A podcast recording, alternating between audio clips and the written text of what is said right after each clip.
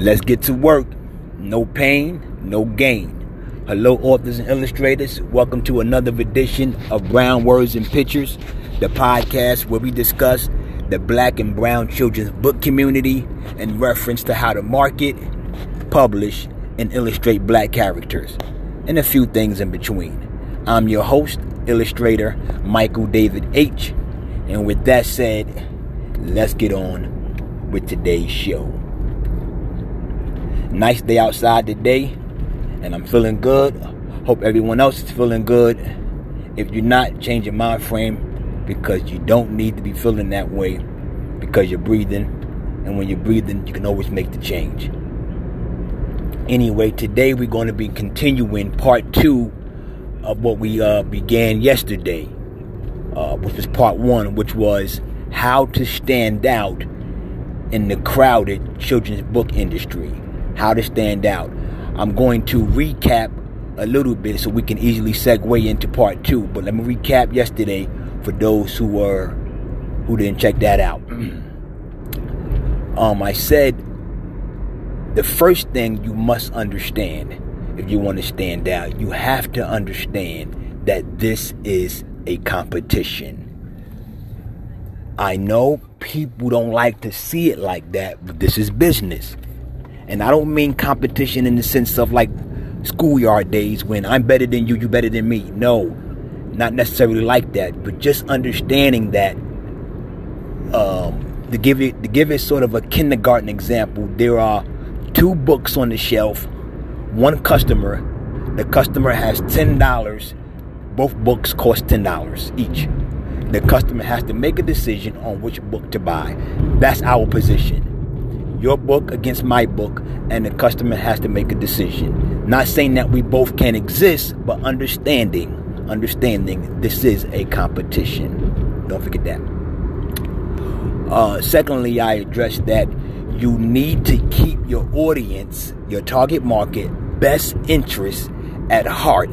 And you do that by showing them that you know what their needs are and you consistently are going to give them value.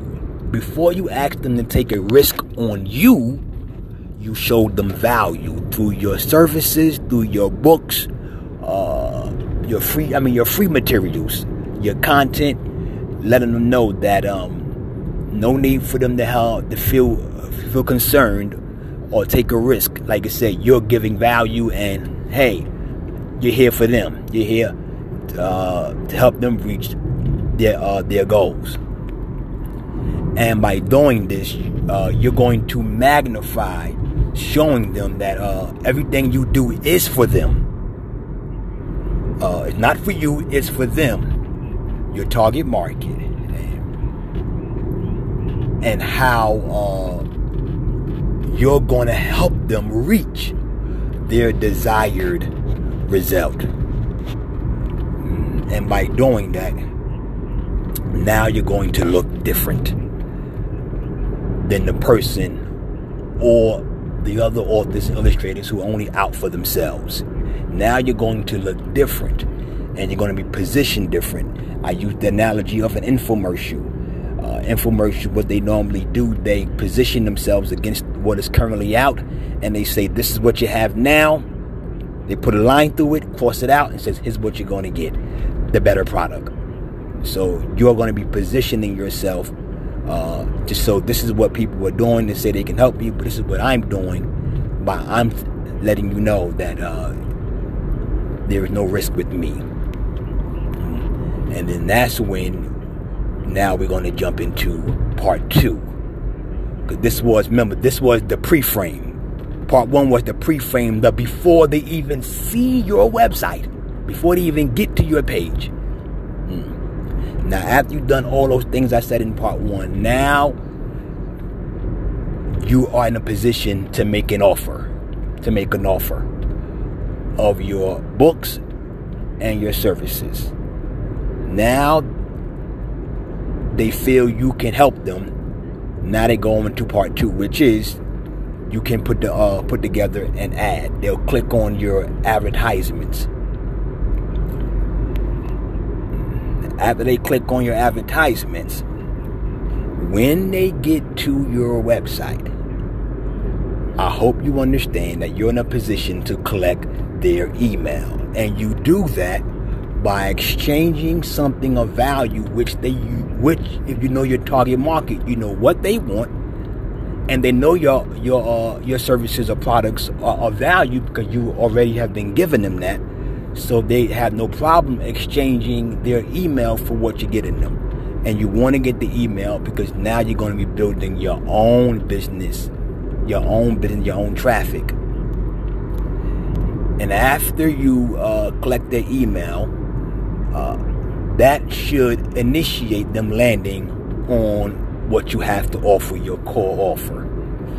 It could be like i say your series of books you've been writing illustrators it could be uh, uh, some sort of illustration deal you got going on um, it could be a consultation that you want to set up with them, speak to them about their uh, their current project, and and how you have the skills to uh, finesse that and beautify their project.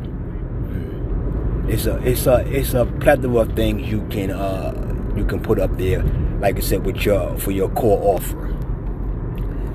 And um, and then from there, like I said, that's when you will um, uh, you have the ability to to upsell or offer them one-time offers.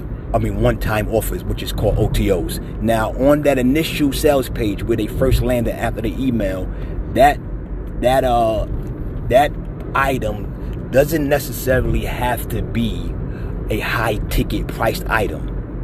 You want it to be low ticket. Once again, because you're telling them no risk, no no real risk here, no real risk just give me the e- uh, just give me the email or uh, give me the credit card for this low ticket item. It's to be a value. It's it's going to be way more than what you're paying for it. But uh, I want you to have it, and then they'll consume that, and then um, that's when, you like I said, you can, uh, like I said, make that uh, that core offer which like I said may be a higher ticket item, but that's okay. They don't mind because they just gave you their credit card. They already trust you. You like I said, they they already convinced that you have their best interest at heart because of the pre-frame, which is W4, before they even got there, before they even got to your website. Hmm. And you do this. If you do this correctly, if you do this correctly, the way I'm describing, uh, you shouldn't have any problems uh, standing out in this children's book industry. But remember, like I said, uh, your products and your services need to be quality. Now, in the event, in the event your marketing is not working, how do you fix it?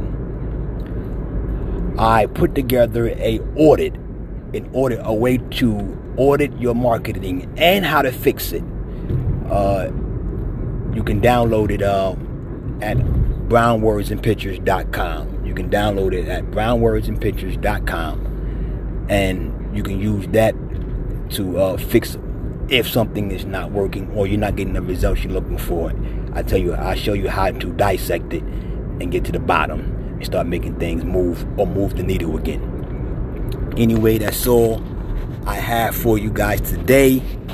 Um, if you want to know more about the podcast, just got to visit brownwordsandpictures.com. You can also listen on YouTube.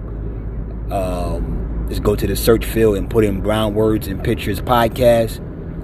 And you can, uh, you want to find out more about our illustration services, just do a, uh, put in um, Cai and Robi illustrations illustrations.com. That's C A I and R O B I illustrations.com. Uh, until we meet again, I will catch you guys on the next one. Have a blessed day. Peace.